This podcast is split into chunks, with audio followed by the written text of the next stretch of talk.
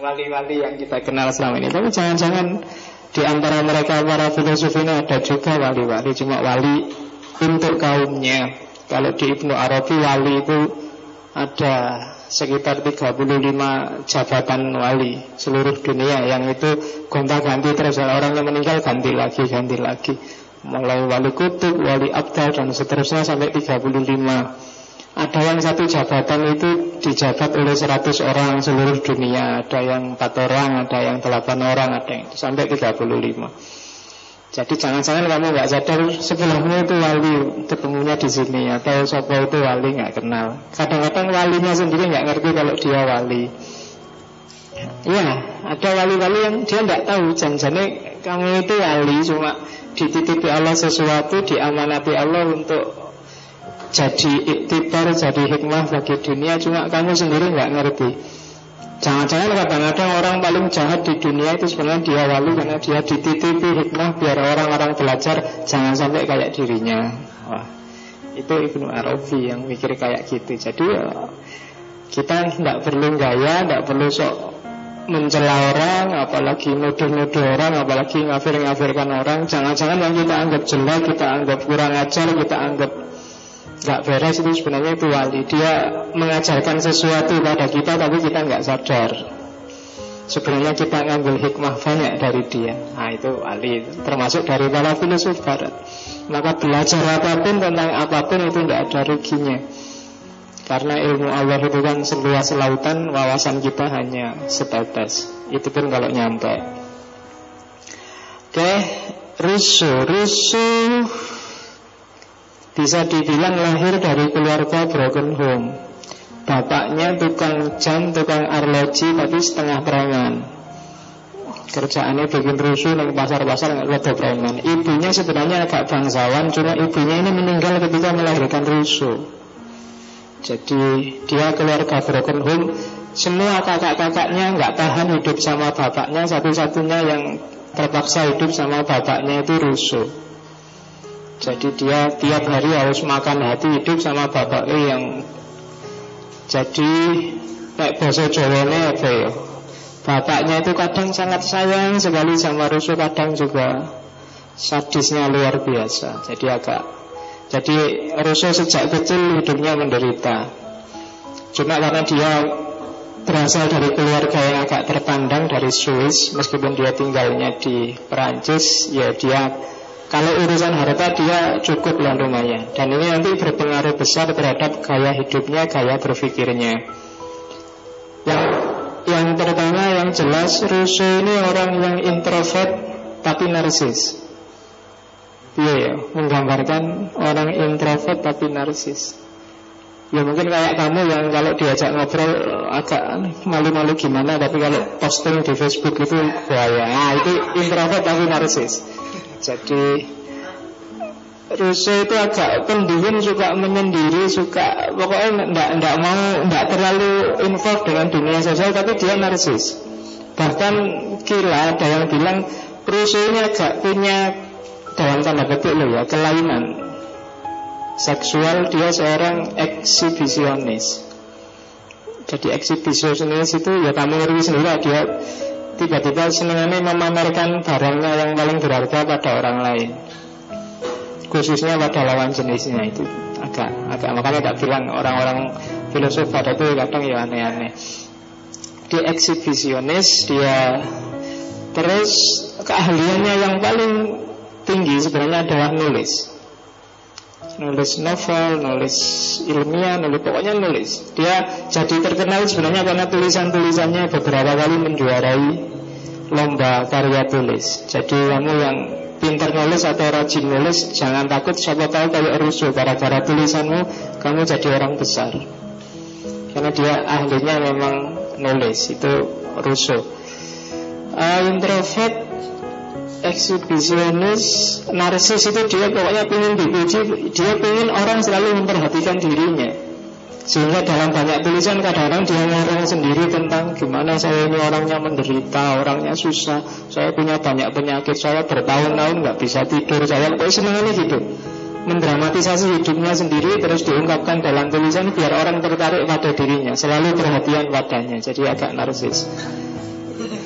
Jadi jadi cuma eh, ya nggak ada apa-apa aja ya. Kalau kamu di Facebook gitu wah lagi galau nih, lagi. Itu kan orang dari nggak terlihat jadi perhatian. Terus semuanya komentar kenapa? Ada apa? Terus jadi kamu perhatian kadang. Padahal ya orang ini apa cuma biasa aja. Itu itu itu gayanya risu sebenarnya. Jadi nggak ada apa-apa ya seolah-olah ada masalah. Terus cirinya lagi dia ini agak apa bahasanya Mario Teguh itu womanizer womanizer itu nek Jawa ini rodok-rodokan uh, senengane petualangan sama perempuan-perempuan aristokrat zaman itu. Rada playboy itu rusuh Meskipun dia sendiri cerita saya sebenarnya punya kelainan Tapi ya dia sukanya diperhatikan lawan jenisnya. Jadi dia melakukan banyak hal, banyak cara, banyak trik Agar selalu jadi pusat perhatian. Itu rusuh Tapi di luar semua itu sebenarnya dia adalah tokoh besar. Pengaruhnya luar biasa membentuk dunia modern dan bahkan dunia pasca modern. Banyak orang yang sadar atau tidak sebenarnya dipengaruhi oleh Rousseau Termasuk khususnya dalam dunia sosial dan politik Kita lihat satu-satu Ada dua jargon dari Rousseau yang sangat terkenal jadi dua semacam kata mutiara di bukunya yang dikenal orang nanti terakhir tak kasih lagi satu. Tapi yang kita sebut dulu dua. Jadi yang pertama adalah katanya Rousseau segalanya baik ketika keluar dari tangan sang pencipta. Tapi segalanya memburuk di tangan manusia. Jadi kita itu aslinya dulu baik. Diciptakan Tuhan itu fi ahsani takwim Fitrah suci luar biasa. Ah, Tapi terus rusak. Yang rusak ya kita sendiri manusia. Jadi semuanya begitu original dari Tuhan Yang awal itu sip. Kualitasnya bagus, luar biasa. Tapi terus begitu kita menjalani hidup Berhubungan dengan orang lain Kita sendiri membantu hidup kita Terus pasti akhirnya terus jadi rusak jadi dalam teorinya Rousseau Hakikatnya manusia itu bagus. Manusia sendiri yang merusaknya. Dan 99% yang merusak manusia itu ya dunia sosialnya. Terus nanti satu-satu akan kita jelaskan itu.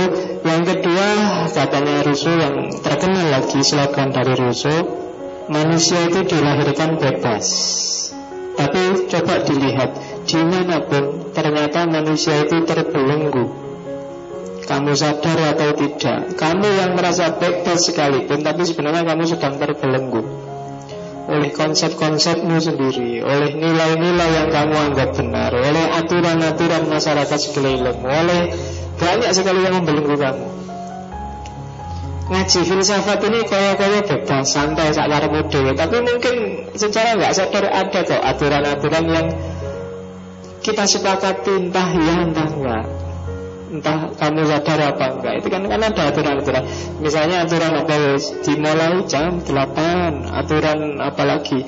Kalau datang ke sini saya duduknya di sini. Kamu yang duduk sana jangan berani-berani duduk di sini loh ya. Ya itu kan kayak semacam aturan. Apa enggak boleh kamu tiba datang duduk di sini dan saya di situ aja ngadep ke sana? Ya bisa aja. Tapi kan ada konsensus yang kita nggak sadar yang membelenggu kita bahwa pokoknya saya di sini kamu di sana macam-macam mungkin cara berpakaian, cara macam-macam. Ini sebenarnya yang belenggu yang ada di pikiran kita. Jadi kita itu hakikatnya bebas, tapi kita sendiri yang membelenggu diri dalam banyak hal. Nah, itu tesis besarnya Rousseau. Ya silahkan kamu jelimuti sendiri dalam hidupmu belenggumu itu apa aja.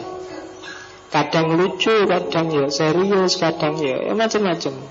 Mulai model baju, cara cukur, cara misalnya kamu berani nggak hari ini gundul? Itu mungkin tak tanya satu dua ada yang berani, ada yang nggak berani, ada yang macam-macam. Siapa sih yang harus matok rambutnya harus modelnya gini? Itu nggak sekali-sekali gundul nggak bisa pak. Kalau gundul saya jadinya nggak cakep siapa yang bilang? Ya kan? Kamu di, dibelenggu sendiri oleh konsepmu sendiri saya harus pakai jin itu kalau gini gini. Baju itu kalau atasnya terang ya kalau bisa bawahnya gelap lapiran dulu itu menang-menang kamu bikin aturan sendiri. Apa enggak boleh kamu jinnya warnanya hijau dan bajunya warnanya kuning? Boleh aja. Nggak ada orang kembaliin dan nggak ada orang Boleh aja. Rambutmu kamu bikin kriwil-kriwil Kamu gundul tiba-tiba kamu keriting Boleh aja kok. Tapi kan kamu ngatur dirimu sendiri Napa-napa kamu sendiri Dan seterusnya. Apa nggak boleh orang yang ukurannya S pakai baju XL Boleh. Sekarang kan banyak yang harusnya ukurannya L malah pakai baju XS Khususnya yang putri-putri itu kan. Loh boleh kan kamu malah seneng lihatnya Oke. Jadi manusia dilahirkan bebas Tapi di mana mana dia terbelenggu Kamu Ya mungkin ada yang masuk akal Ada yang kamu sendiri bikin aturan yang tidak masuk akal. Ya banyak lah dalam hidupmu sehari-hari. Mungkin gaya hidup, mungkin ketergantungan pada sesuatu Mungkin kebiasaan, kan ada itu. Saya kalau tidur nggak pakai selimut ini nggak bisa tidur. Anak-anak kecil kan kalau kayak gitu. Kalau nggak pakai bantal ini nggak bisa. Kalau nggak sambil dengerin lagu nggak bisa konsentrasi. Kalau nggak sambil lesehan nggak bisa belajar. Kalau tidak waktunya sepi saya nggak bisa baca. Sebenarnya kamu sendiri yang bikin belenggu buat dirimu sendiri. Dan banyak pembiasaan-pembiasaan. Air itu sebenarnya menyegarkan, menyehatkan Tapi kamu sendiri yang bikin habit bahwa air itu menyengsarakan. Air itu bikin pilek, air itu bikin masuk angin. Kan kamu sendiri yang bikin. Dulu waktu kamu kecil, waktu hujan wah, Kamu seneng luar biasa, keluar lari-lari Hujan-hujan, sepak bola lah, apalah Dan nggak apa-apa itu tapi hari ini kan kamu mendefinisikan air itu sebagai barang yang membahayakan. Jadi begitu kamu naik motor Gerimis kecil-kecil aja kamu panik luar biasa Ke pinggir terus pakai jas hujan. Seolah kalau kena air terus kamu akan dan buktinya begitu kena air toh Itu kan sama dengan kamu memberitahu dirimu sendiri Bahwa air itu bikin kamu sakit. Dan ya, akhirnya jadi sakit beneran Kamu sendiri yang melatih dirimu untuk jadi ringkih Takut sama air Ya kalau nggak penting sebenarnya ya kalau misalnya memang mau pulang ke kos-kosan ya mbok ben aja kena air. Wong yo nanti bisa ganti di kos-kosan di kamar. Tapi kan kamu tidak terlatih begitu pokoknya air nanti masuk angin Pak. Ya, ya sudah masuk angin beneran kalau kamu kena air. Dan itu yang pembiasaan-pembiasaan kayak gini yang sering kamu nggak sadar. Angin, air itu kan sebenarnya friendly sama kita. Sejak kecil kita akrab, cuma ya akhirnya nggak terbiasa sudah. Zaman saya dulu kecil di kampung Simbahku itu kalau ke sawah itu tidak pernah bawa air Cuma bawa kendi. Airnya ngambil di sungai sebelah sawah Dulu dimedit terus diminum sek -sek. Dan tidak apa-apa Saya nyoba minum juga tidak apa-apa. Cuma sekarang tidak wani. Iya kan? Jangankan itu bu, air sumur aja sudah. Jadi waktu kecil nggak apa-apa minum air sumur, air keran itu nggak apa-apa. Sekarang nggak berani jadi ada sugesti bahwa kalau minum itu nanti pilek dan ya pilek beneran. Kita yang membelenggu diri kita sendiri dalam banyak hal. Oke. Yang pertama Rousseau mengkritik manusia modern. Padahal ini era-era awal modernitas. Ketika orang baru tercerahkan. Jadi katanya Rousseau manusia modern itu manusia rasional dan manusia rasional itu manusia yang positivistik. Dan orang positivistik itu hanya percaya pada yang real, yang nyata dan yang rasional. Di luar itu dia tidak percaya. Dan bagi Rousseau ini sangat anti manusia. Jadi hidup kalau hanya berdasarkan yang kelihatan, yang bisa diimbau dan yang masuk akal, kita akan defisit besar-besaran. Sangat banyak hazanah-hazanah yang harusnya bisa kita rangkul Tapi hilang. Bahasanya Russo Abad pencerahan ternyata adalah abad pesimisme total. Kita merasa pesimis Selama ini kita yakin Wah agamaku benar Tuhan Benar. Itu kan orang-orang abad tengah. Ada surga dan neraka Tapi terus drop. Wah ternyata semuanya nggak masuk akal. Ternyata nggak ada bukti empirisnya yang sampai hari ini kan kita kejar-kejar itu kan bukti empiris, bukti positif tentang dunia supernatural, dunia metafisik itu. Buktinya tiap hari sampai hari ini masih ada acara-acara dunia lain, acara-acara. Itu kan kamu ingin membuktikan secara fisik material barang yang kamu yakini itu tidak material. Dan kamu senang luar biasa kalau ada kamera menangkap suara ini. Itu kan kamu senang banget. Kalau seolah-olah padahal itu kamu diakusi. Yang itu kan uji nyali bukan mencari hantu. Yang itu uji nyali itu kan gimana caranya nyalinya yang diuji? Kadang-kadang ya dikerjain nggak ada apa-apa dibikin suara biar nyalinya kuat apa enggak. Kan gitu sebenarnya. Bukan urusan hantunya. Makanya mesti kan ujiannya kamera menangkap suara ini. Tapi nggak berani dia bilang ada hantu lewat kan nggak berani. Karena itu bikinan dia sendiri. Kalau di teratas itu cuma uji nyalinya yang sedang uji nyali kok nggak ada hubungannya sama hantunya dan itu sebenarnya membuktikan secara positivistik hal-hal yang sebenarnya dia tidak positif. Oke. Jadi ada pesimisme akhirnya. Orang-orang beragama, orang-orang yang semula punya keyakinan, punya belief dunia timur yang eksotis, yang tidak terukur pakai rasio dan pakai empiris terus jadi ngelokro, iya ya. Kita ini kok kalah maju sama barat ya? Kita ini kok kalah jaya sama barat? Akhirnya begitu. Kenapa? Karena kita mengukur peradaban kayak barat. Kemajuan diukur secara fisik dan rasional. Padahal itu iya sih Maju itu hanya itu ukurannya. Tapi kan kita sudah dimakan oleh itu. Maju itu kalau sudah bisa bikin pesawat. Maju itu kalau sudah bisa pendapatan per kapitanya sekian. Maju semuanya ukurannya materi Dan bahkan ekonomi. Oke dan itu menghancurkan manusia sebenarnya. Kita makanya ada tokoh Mazhab Frankfurt Marquise yang bilang orang melihat hanya dari satu dimensi, one dimensional man. Seolah-olah kalau sudah bisa bikin pesawat, kalau sudah pintar matematika, kalau tekniknya sudah canggih, dialah orang yang maju. Oke, okay. Dan itu saya kutip dari bukunya Rousseau Kemajuan ilmu pengetahuan dan kesenian Ternyata hanya menghasilkan ketidaksungguh-sungguhan Kemunafikan, kecongkaan dan kesombongan umat manusia. Jadi orang pintar biasanya terus cenderung jadi congkak, jadi sombong. Dia merasa bahwa Dialah yang menguasai realitas Dialah yang bisa membaca kenyataan Dialah yang bisa mengidentifikasi persoalan. Semakin pintar orang biasanya semakin gaya. Semakin dia merasa Loh, aku loh bisa paham Apalagi kalau sudah profesor. Ya kan, karena ada anekdotnya dia, Pokoknya profesor itu hanya punya dua hukum. Hukum yang pertama, profesor itu nggak bisa salah. Hukum yang kedua, kalau profesor salah Lihatlah hukum yang pertama. Jadi daerah bisa salah. Kan kayak gini ya. Jadi semakin angkuh Orang tambah pinter biasanya nggak tambah rendah hati Tapi semakin angkuh. Dan itu yang Makanya terus ada peribahasa Harusnya orang itu kayak padi. Semakin berisi dia Semakin menunduk. Tapi tidak banyak orang yang seperti itu. Semakin kamu punya isi Biasanya semakin ingin memamerkan isimu. Semakin ingin menunjukkan pada orang lain Bahwa aku lo ngerti Aku lo pinter Aku lo menguasai tentang ini Menguasai tentang itu Dan itu bisa dilihat dari Facebookmu. Oke, Iya, sekarang banyak dulu zaman dulu banyak orang misterius. Aku tidak paham janjanya anak ini kayak gimana ya wataknya apa. Tapi sekarang jarang orang misterius. Us, terlengkap semuanya dari postingannya tiap hari. Jadi sudah kelihatan. Jangan kan yang penting-penting yang tidak penting aja kamu posting kamu bikin status.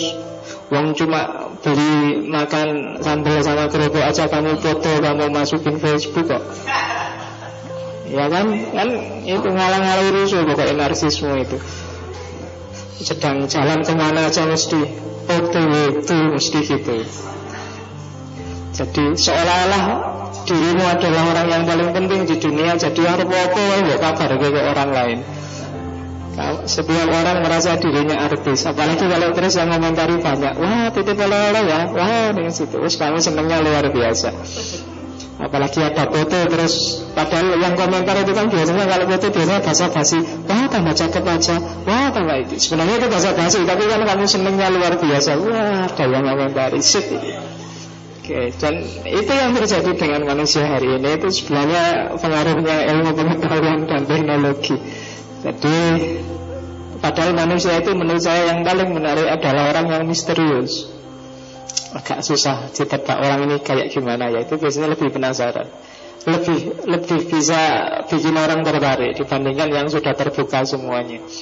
Makanya ya jadilah orang yang misterius-misterius dikit lah. Jangan semua orang ngerti siapa kamu. Kalau semua orang ngerti itu bisa ditebak Kalau perang itu musuh itu sudah ngerti kamu kayak gimana dan cepat kalah. Tapi kalau misterius kan Ih, iki, gimana ya anak ini? Iki, nah, Itu kan enak. Orang itu jadi tidak mau sembarangan ini. Jangan-jangan nah, mesti gitu kalau misterius. Tapi kalau sudah jelas Allah dia gampang Sudah dikasih gini aja manut-manut. Karena kamu sudah jelas jadi bikin dirimu misterius Jangan kayak orang modern yang hanya positivistik Yang hanya kelihatan secara indrawi dan bisa ditangkap oleh akal. Itu kan yang disasar oleh orang modern. Padahal justru banyak hal yang indah Kalau kamu secara indrawi nggak kelihatan Secara nasional nggak ditangkap Tapi luar biasa. Itu sebenarnya yang diserang oleh Rousseau. Dan untuk bisa seperti ini katanya Rousseau Kita harus back to nature kembali pada kondisi alami kita. Banyak orang keluar dari kerangka alamiahnya. Banyak orang yang pakai topeng. Banyak sekali topeng yang kita kenakan hari ini. Bisa kamu cermati satu-satu, kamu coba sekali-sekali tafakur, muhasabah, topeng apa aja sih yang setiap hari tak pakai dalam hidup ini. Kamu mungkin topeng bahwa aku lo mahasiswa, aku lo intelektual, aku lo santri, aku lo rajin ikut pengajian, aku itu semua sebenarnya topeng yang kamu pakai. Kamu bikin citra dirimu sendiri. Meskipun tiap hari kamu ngeritik SBY pencitraan Sebenarnya kamu juga pencitraan tiap hari. Pencitraan itu kan kamu ingin dilihat orang sebagai apa Kan itu aja. Kadang-kadang kamu malu mengekspresikan dirimu apa adanya Karena ingin dilihat orang sebagai apa Aku ingin dilihat jadi anak rajin. Aku ingin dilihat jadi anak yang baik. Aku ingin dilihat jadi teman yang toleran. Aku ingin dilihat jadi teman yang suka ngasih nasihat. Aku ingin dilihat jadi orang yang bijaksana Karena sudah belajar filsafat. Aku ingin dia ya, kan gitu. Terus enggak ya jadi Ngerti filsafat sidik-sidik kan sekarang kamu gini Kalau ada orang ngomong filsafat. As, kalau kayak gitu? Oh no itu Tapi Berat kan jadi ternyata ngaji malam ini bisa jadi topeng baru buat dirimu bahwa kamu adalah orang yang ngerti filsafat. Nah, hati-hati cobaan-cobaan seperti ini. Oke, jadi manusia modern punya banyak masalah katanya Rousseau. Cirinya kan ini orang modern itu. Modern itu kan ketika terjadi transisi dari nalar yang supranatural menuju nalar yang materialistik, deistik, sekularistik, ateistik kan itu. Sebelum modern kan orang ada di era tengah. Di era tengah itu banyak hal supernatural. Ngomong agama, ngomong Tuhan, ngomong takdir Ngomong itu kan orang pertengahan. Ketika geser ke modern Mungkin orang merasa jenuh dengan agama Merasa tidak puas dengan jawaban-jawaban dari agama Maka agama perlahan disingkirkan. Yang paling lembut modelnya deistik Deistik itu percaya Tuhan, percaya agama Cuma hidup ini sudah ada hukumnya sendiri Sudah ada aturannya sendiri. Itu kan deisme namanya. Tuhan itu setelah menciptakan Tuhan itu kayak oh, tukang bikin jam. Jadi setelah dia bikin jam kan Tukangnya nggak ngopeni lagi ini telat atau nggak telat. Pokoknya sudah ada hukumnya sendiri ditaruh di jam. Deisme kan gitu. Jadi Tuhan setelah menciptakan alam semesta Dia nggak usah cawe-cawe lagi. Sudah dikasih hukum sendiri Alam sudah jalan sesuai kodratnya Manusia juga sudah jalan sesuai kodratnya. Nanti akhir zaman Tuhan tinggal menghisap Kamu benar nggak ikut kodrat yang bagus Atau jangan-jangan kamu milih kodrat yang jelekan itu aja jadi mungkin setelah menciptakan alam Tuhan itu kembali lagi kantornya santai-santai nonton-nonton TV apa apa nunggu sampai kiamat. Enggak, enggak. Nah, itu kan kayak gitu. Itu deisme. Kalau kita kan enggak, Tuhan itu ya setelah menciptakan terus diawasi, terus kalau ada yang kan gitu. Tapi kalau orang deisme enggak, ya setelah menciptakan selesai sudah. Tuhan pergi, enggak ngapain lagi, sudah dikasih hukum. Jadi Tuhan sekarang sedang santai-santai. Nah, pokoknya ngerokok-ngerokok di ruangannya lah nunggu. Nunggu kiamat begitu kiamat dia ayo kamu ngapain tadi? Nah, kan gitu. Pas tak tinggal kamu ngapain aja di dunia kan gitu. Nah, itu deistik namanya. Kalau sekularisme ya percaya Tuhan percaya agama cuma agama Tuhan itu urusannya langit lah yang dunia biar urusannya dunia itu sekuler. Kalau ateis tidak percaya. Kalau materialis ya yang dipercaya hanya materi. Dan itu pergeseran besar dari abad tengah ke modern. Melahirkan cara berpikir yang deterministik. Deterministik itu ya kayak tadi alam ada sunatullahnya manusia ada kodratnya. Yang supranatural tidak ada tempat. Hidup ini sudah ada logikanya sendiri, sudah ada polanya sendiri, sudah ada modusnya sendiri. Sudah tidak ada tempat bagi supernatural bagi yang yang gaib yang itu tidak ada. Hidup itu terukur dan masuk akal. Saintisme sudah jelas, positivisme dan juga rasionalisme instrumental. Rasionalisme instrumental itu akal hanya dipakai untuk melayani kepentingan manusia.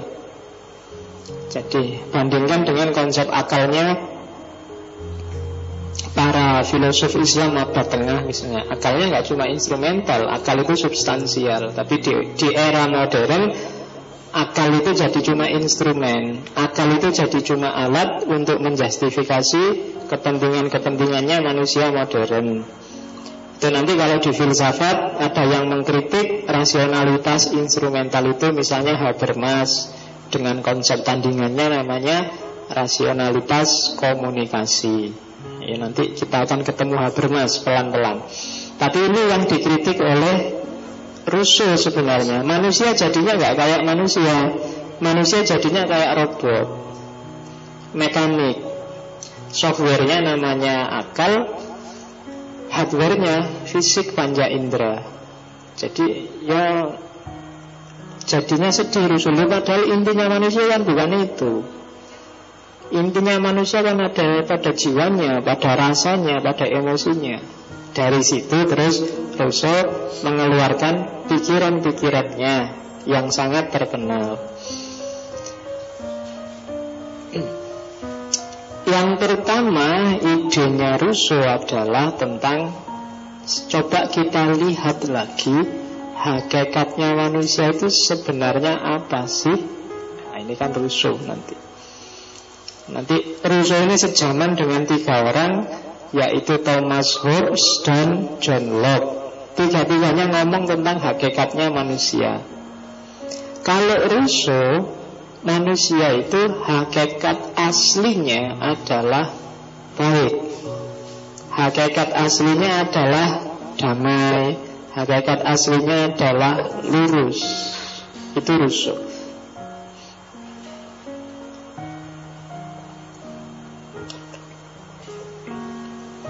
Makanya Kalau dirusuk ya Jalan keluarnya kalau ada masalah ya orang harus kembali pada yang alami-alami. Buang semua topengmu. Identitas dasar kita adalah manusia. Baru topeng-topeng yang lain, baru label-label yang lain, baru atribut-atribut yang lain. Teorinya Rousseau ini penting kalau kita ingin menganalisis kenapa sih kok ada orang Islam yang ngamuan, kenapa kok ada politikus yang gampang nipu, kenapa? Kenapa? Karena yang didahulukan topengnya, dia melupakan hakikat alamiahnya. Jadi Pertama-tama harus diingat apa pun topeng, apa pun identitas yang kamu pakai, hakikat dasarmu adalah manusia.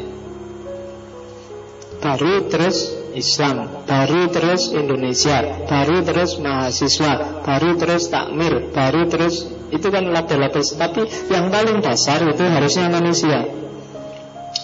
Hari ini kan kebalik, kadang-kadang kamu taruh misalnya Islamnya duluan, sehingga terus perilaku Islamnya sering nabrak dimensi dasariahmu yang manusia Jadi banyak muslim yang terus Loh muslim kok tidak manusiawi Karena si muslimnya melupakan kodrat dasarnya sebagai manusia Pertama-tama harus diingat Kamu manusia dulu Maka berperilakulah seperti manusia Jadi banyak orang yang bunuh orang lain, melakukan perilaku tidak manusiawi, menyerang orang lain, menyakiti orang lain.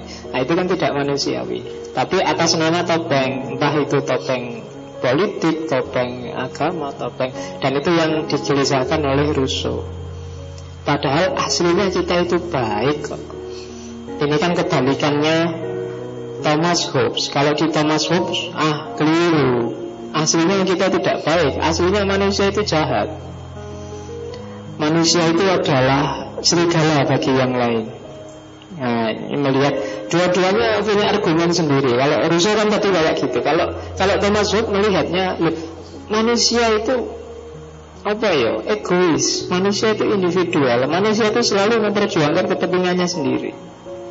Dan nggak peduli sebenarnya sama orang lain. Kalau dia peduli sama orang lain kok kelihatannya friend? Kalau sebenarnya dia menyembunyikan kepentingannya sendiri. Kalau merugikan ya cepat-cepat dia nggak akan dijadiin teman.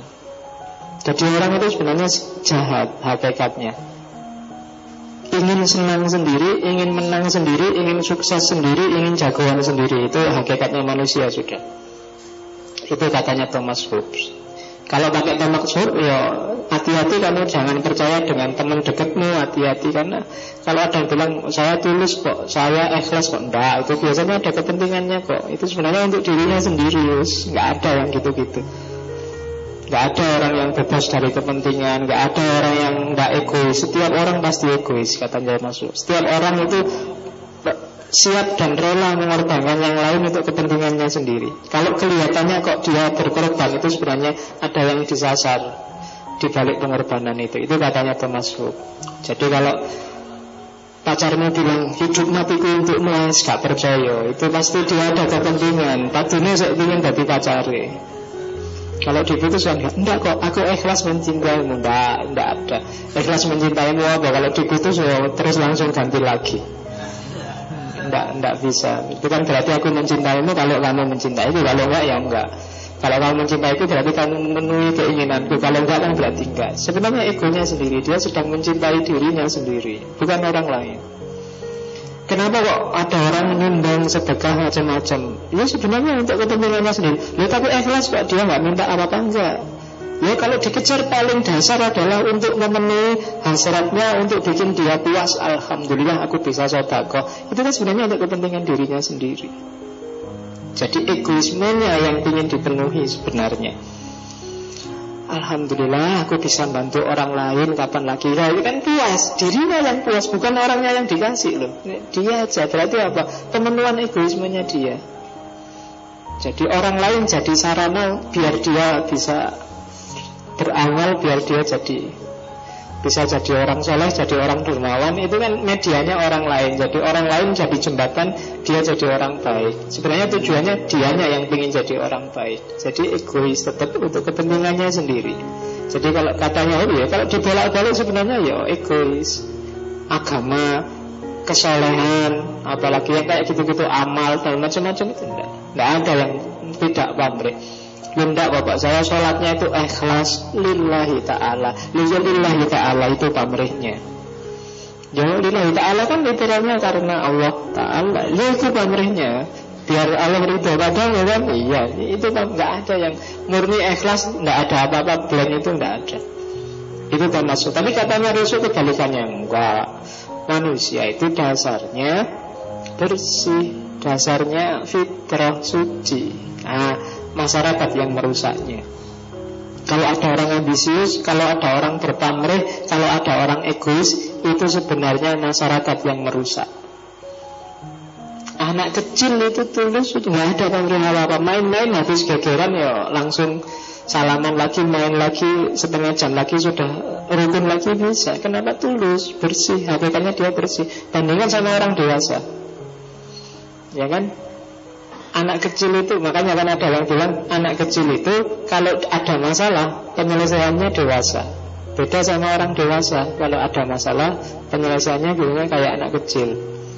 Kalau sudah nggak seneng nggak seneng terus Pokoknya musuh Pokoknya sudah Kamu sudah musuhku Itu alamat Mesti lama panjang.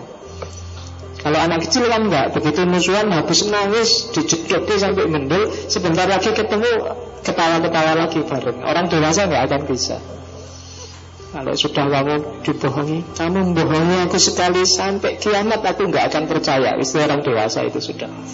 Cirinya itu disalahi sidik wae wis gak percaya. Sandalmu dipinjam sebentar kamu kuwi sandalku di mana? Eh, aslinya kamu memang maling kok aku sudah sejak dulu tak harus satu sekali kalau cuma sandal dipinjam sebentar aja. Kamu sampai that's itu rusuh jadi ndaklah orang aslinya yang bikin kamu jadi kayak segitunya kan masyarakat. Yang bikin kamu ambisius jadi Saya kuliah harus kumlot Setelah kumlot saya itu sebenarnya kamu nggak sadar Ada ideologi dari masyarakat yang masuk dalam dirimu Yang bikin kamu rusak.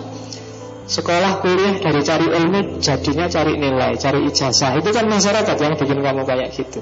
Jadinya cari kerjaan Itu kan lagi-lagi masyarakat Jadi manusia itu suci Yang merusak masyarakat. Itu katanya Rusuh Rusuh ngasih gambaran. Coba lihat Orang primitif Ketika masyarakat belum lahir Hidupnya keluar masuk hutan. Ya kan? Tidak ada industri, tidak ada bahasa yang rumit, tidak punya rumah, tidak ada tendensi apa-apa. Kedudukannya sama, nggak ada saling kalah mengalahkan. Ya kan, di situ disebut bahwa manusia asli biasanya hidupnya soliter sendiri-sendiri. Tadi rusak ketika bikin masyarakat. Ya kan, Ketika orang hidup sendiri-sendiri di zaman primitif kan tujuannya cuma dua Gimana caranya agar tetap hidup, tidak sakit dan tidak mati. Kan itu aja. Cari makan. Yo kepuasan hewaninya lah yang dipenuhi. Dan tanpa gegeran. Makanya jarang ada hewan itu yang gegeran Karena seperti yang digegerkan oleh manusia. Tidak pernah gara-gara pilihan pimpinan Terus hewan itu pecah jadi partai-partai itu tidak ada. Ya kan? Hari ini ketuanya siapa, pokoknya aturannya apa? Kayak monyet itu kan dia punya konsep sosial sendiri Mekanisme milih pimpinan sendiri Dan itu nggak ada yang komplain. Nggak ada, wah ini aturannya lawas ganti lagi. Yang bisa kayak gitu cuma manusia Yang bermasyarakat. Jadi Jangan salah kalau kamu bilang Oh itu nafsu hewani. Nafsu hewani lebih tertib daripada nafsunya manusia. Nafsu hewani itu ya benar seks bebas. Tapi seks bebas itu kalau sudah ya sudah. Kalau manusia kan enggak. Kalau sudah ya cari lagi Cari lagi. Syukur-syukur bisa gonta-ganti. Kalau hewan memang kadang gonta-ganti Tapi dia tidak berorientasi gonta-ganti. Kalau adanya satu itu ya itu ya enggak apa-apa. Tapi kok kebetulan ketemu ganti ya enggak apa-apa Tapi kalau gitu kan harus ganti Kalau enggak ganti bosan jadi nafsu hewan itu makanya manusia itu kan asfala safilin kalau sedang dahsyat bahkan ngalang-ngalang hewan. Karena hewan toh ya tertib. Tidak kayak kita. Makan itu hewan itu sejago-jagonya hewan makan ya kalau sudah ada makanan dimakan sampai kenyang ya sudah. Besok cari lagi kalau sudah lapar lagi. Kalau orang kan enggak. Makan kenyang, lu buat besok apa? Cari juga dong. Buat besok lusa apa? Terus ditimbun enggak karu-karuan sampai yang lain enggak kebagian. Nah itu manusia Jadi jangan sangka Kamu jangan melecehkan hewan Hewan lebih tertib dari kamu dalam hidupnya Kalau tadi dibilang bahwa Di alam semesta sudah ada hukumnya Dan hewan konsisten mengikuti hukum alam Yang tidak kan manusia Maka banyak ketidakseimbangan Alam yang bikin sebenarnya manusia sendiri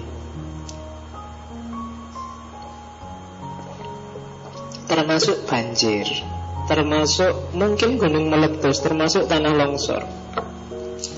Sekali-sekali kamu baca Masaru Emoto, tapi mikirnya jangan sempit. Ketika air itu kalau dibacain Fatihah terus jadi apa? Air itu kalau enggak. Coba lihat pengaruh air pada pengaruh manusia pada air secara keseluruhan. Enggak cuma air yang dibacain Fatihah atau dibacain lagu rock Kenapa air sekarang susah habis kalau sudah selesai? Kenapa mungkin ada pengaruh dari emosi-emosinya manusia? Termasuk kenapa sampai ada tsunami besar luar biasa di Aceh. Kenapa ada gempa di Jogja itu nanti kalau pakai teorinya Mas Aru nanti banyak banyak yang korelasi dengan kondisi psikologisnya manusia. Coba kamu kejar itu ada saya lupa ya bukunya yang bahas itu Jadi kenapa kok sekarang air itu habisnya lama nggak bisa langsung tiba-tiba lari ke laut itu sebenarnya ada polanya manusia yang yang yang bikin itu terus kenapa dulu Aceh sedahsyat itu balas dendamnya air kenapa ada lagi tesis bahwa kalau pas bulan purnama itu biasanya selalu banyak kejahatan. Coba kalau malamnya bulan purnama, pagi-pagi kamu lihat berita biasanya ada banyak kecelakaan banyak. Karena bulan itu kan biasanya mau bikin naik anu air laut, bikin pasang. Nah, kadar air dalam dirimu juga ada pengaruhnya ke sana. Makanya dalam beberapa hati saya tidak tahu kualitasnya ya kalau bulan purnama itu kamu disuruh banyak mujahadah kamu disuruh banyak wiridan karena ini ag agak secara biologis geografis ini agak ada pengaruhnya mungkin kalau itu nafsu ya nafsunya sedang menggelegak sedang naik. Kalau itu sudah itu bulan purnama ada pengaruhnya. Hati-hati. Nah itu teorinya Mas Arwi Emoto. Bagaimana pengaruh air terhadap hidupmu? Makanya agama itu kan selalu menyarankan Banyak sekali hal dalam agama yang Mungkin nanti ketemunya belakangan. Kayak gimana kamu Sudahlah dalam Islam itu Kamu ngaji aja sebenarnya sudah ada pahalanya. Itu mungkin maksudnya yang pintar-pintar kan kumpul Loh, Quran kan nggak cuma untuk dibunyikan. Quran itu kan harus dipahami maknanya. Iya, di sisi lain Tapi di satu sisi ketika kamu baca Itu persis kayak air yang dibaca Fatihah Kayak air Kenapa? Air di dalam dirimu biar tertib Hidupmu itu kacau metabolik. Karena tubuh kita kan 70% lebih komposisinya air maka sering-sering diperdengarkan yang nyaman, yang enak Biar komposisinya kayak air yang dibacain fatihah Jadi sering-seringlah ngaji. Oh itu jangan terlalu sering nonton TV apalagi internetan Facebookan, Twitteran. Karena kamu kalau internet kan bisa betah berjam-jam Kalau ngaji dapat setengah halaman wis ngantuk. Ya kan, kamu nggak tahan banding kalau untuk urusan itu. Tapi kalau internetan mau semalam kan kamu kuat Nah, itu jadi kondisi naturalnya manusia Yang orang primitif itu Biasanya lebih simpel hidupnya dan tidak neko-neko. Satu-satunya yang mendorong perilaku manusia saat itu adalah self-love Cinta diri. Cinta diri itu bukan ambisius egoisme. Tapi kamu sayangi dirimu sendiri Maka dipertahankan biar nggak sakit Biar tetap hidup Biar tetap survive Saat itu kalau hari ini kan caramu mencintai dirimu sering-sering destruktif Kamu cinta diri kadang-kadang pengen enaknya aja Maka tiap hari kamu makan enak, minum enak Ya akhirnya ya belum usia 30 tahun sudah penyakitnya macam-macam diabetes, darah tinggi, gangguan jantung macam-macam. Kenapa? Karena kamu self love-nya destruktif. Kalau orang primitif enggak, jarang orang primitif kena HIV lah, kena jantung kena jarang. Coba kakek-kakekmu zaman dulu Coba dilihat mungkin sekarang yang masih tua Masih kuat, masih banyak.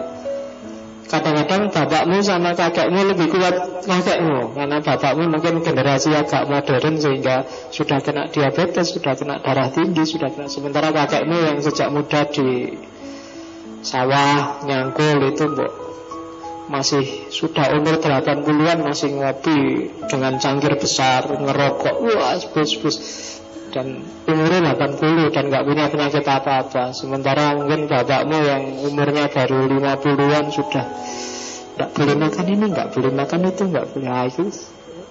Itu karena apa? Self love nya self love gaya modern bukan self love gaya primitif. Oke. Okay.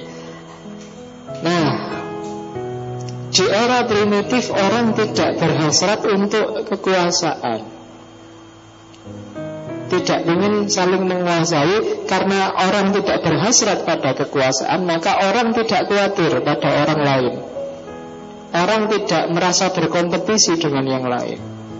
Coba rasakan hari ini.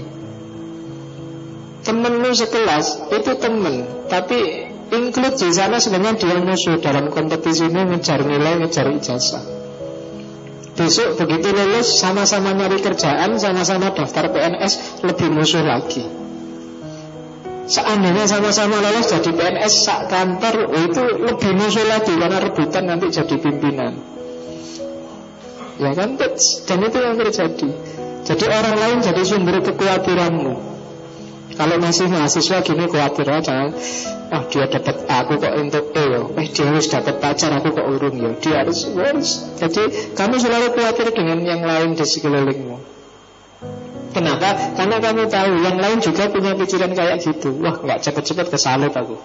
Kalau enggak itu selalu begitu Jadi khawatir. Dan Indonesia hari ini kan gitu Orang serba khawatir dengan yang lain Akhirnya serba berprasangka buruk pada yang lain Rakyat prasangka buruk pada pemerintah Pemerintah prasangka buruk pada rakyatnya. Presiden curiga pada menterinya Menteri juga tidak terlalu percaya pada presidennya. Kan gitu.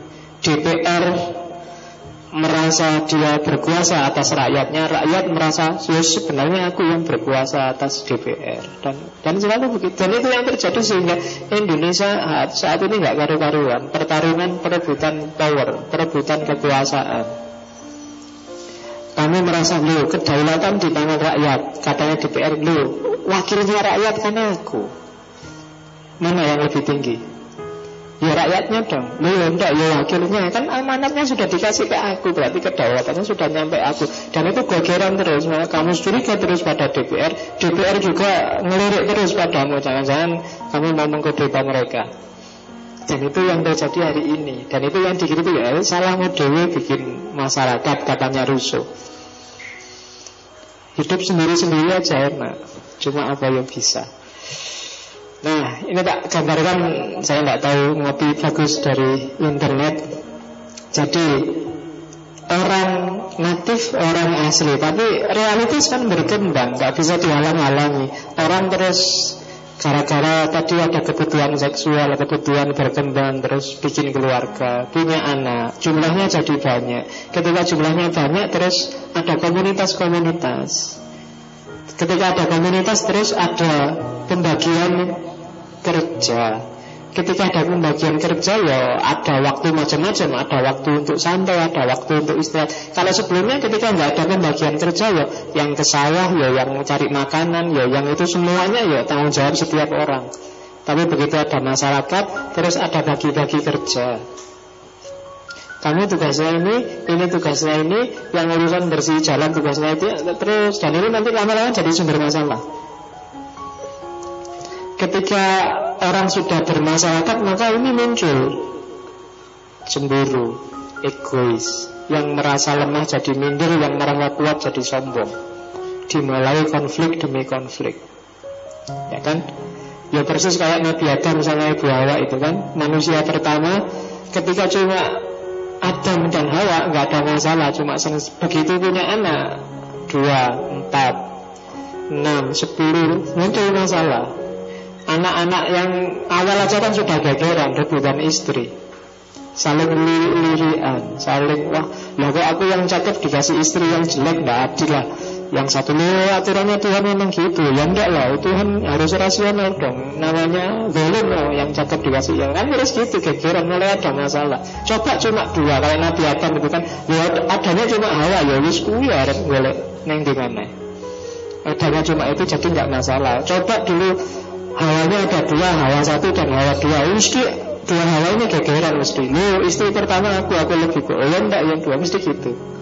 Jadi orang berkumpul pasti terus jadi masalah. Oke, jadi jangan takut dengan gesekan karena kenapa ada gesekan karena kita dekat. Kalau nggak dekat pasti nggak gesekan. Kita hidup bersama kan, pasti ada kecemburuan, ada egoisme, ada minder, ada sombong, dan itu yang terjadi. Ketika ada masyarakat. Apalagi kalau di Rusuk lahir namanya hak milik, kepemilikan kalau masyarakat primitif, semua hal untuk semua orang usah karepmu lah kamu nemu apa wis nemu durian ya dimakan durian sudah selesai tinggal sekarang nemu tele ya tele selesai. Tapi begitu ada hak milik karena kita hidup bersama Ini wilayahku ya. Kalau ada tele di wilayahku Jangan diambil ini milikku. Mulai ada Milikku, milikmu. Kalau semuanya itu miliknya bareng-bareng Tapi begitu ada masyarakat Sudah ada bagianku, bagianmu. Milikku, milikmu. Kerjaanmu, kerjaanku. Mulai masalah. Lu aku tapi butuh tele Tidak bisa tele ini milikku. Kalau boleh ganti sama duranmu Duranmu sini satu tak kasih teleku satu kalau enggak, enggak bisa. Meskipun kamu seperti apa pun pinginmu dengan tele Kalau enggak ditukar sama durian enggak bisa. Eh ditukar sama pisang aja? Enggak, aku enggak butuh pisang Aku butuhnya durian misalnya. Tets, Mulai ada masalah. Ketika orang nyari hak milik. Ketika muncul nawar kepemilikan Milikku Bukan milikmu. Milikmu Kalau bisa jadi milikku. Kan itu yang terjadi Bukan kok nek milikku milikku milikmu milikmu kan harusnya Tapi manusia kan enggak Milikku milikku Milikmu kalau bisa kapan-kapan jadi milikku dalam banyak hal. Kamu punya mobil, aku punya mobil. Mobilku ya mobilku. Tapi mobilmu ya kalau bisa tak beli kapan-kapan. Misalnya begitu. Pacarku, pacarku. Pacarmu, pacarmu. Tapi kalau pacarmu mau padaku ya nggak apa-apa. Tapi jangan sampai pacarku padamu. Nah, ini kamu milih anak dulu. Jadi itu nalar hak milik. Kamu kan selalu begitu. Kalau pacarmu mau selingkuh, kamu musuhnya luar biasa. Tapi kalau kamu yang selingkuh, ah lagi itu aja kok marah kan gitu. Jadi saya enak dulu. Dan itu yang terjadi. Makanya dalam istilahnya Russo, the fall from grace out of the state of nature. Jadi kita sudah jatuh dari rahmat, dari hidayah untuk hidup secara natural dengan lahirnya dunia sosial, lahirnya kepemilikan. Jadi kita lahir suci, kita lahir bersih, tapi rusak oleh dunia sosial. Karena udah kepemilikan tadi, lama-lama muncullah kelas sosial. Ada orang kaya, ada orang miskin. Ada orang terpandang karena dia bisa melakukan banyak hal, ada orang yang tidak bisa apa-apa. Karena aksesnya terbatas Maka muncul kelas-kelas sosial Nah, kelas sosial ini kalau nggak diatur pasti terus rusak, yang lahir konflik. Oleh karena itu terus dilakukanlah namanya kontrak sosial. Ayolah kita sepakati kita bikin kontrak karena kita terlanjur hidup bersama ini. Harus kita atur gimana tata aturan kita hidup bersama. Maka lahirlah masyarakat, lahirlah negara Itu nanti jadi teori kontrak sosialnya Rousseau Jadi hidup kita sebenarnya kontrak Yang bareng-bareng ini kontrak Ada aturan, ada nilai yang disepakati bersama Namanya kontrak sosial Cuma katanya Rousseau Hasilnya kontrak sosial itu Good for few Bad for most Baik hanya untuk sedikit orang Cuma untuk sebagian besar orang ternyata tidak kondusif, jelek. Kalau kamu survei di satu negara, itu biasanya yang tidak puas dengan pemerintah dan undang-undangnya pasti lebih banyak daripada yang puas. Di negara apa pun termasuk di Amerika, pasti lebih banyak yang tidak puas daripada yang puas. Seperti apa pun presidennya. Kalau nggak percaya silahkan kamu buktikan. Hari ini kami puji-puji Soekarno Tapi zaman Soekarno jadi presiden Surveilah orang Indonesia Pasti lebih banyak yang tidak suka sama Soekarno Karena banyak hal Karena banyak hal Ya meskipun zaman itu karena nggak ada TV nggak ada survei-surveian.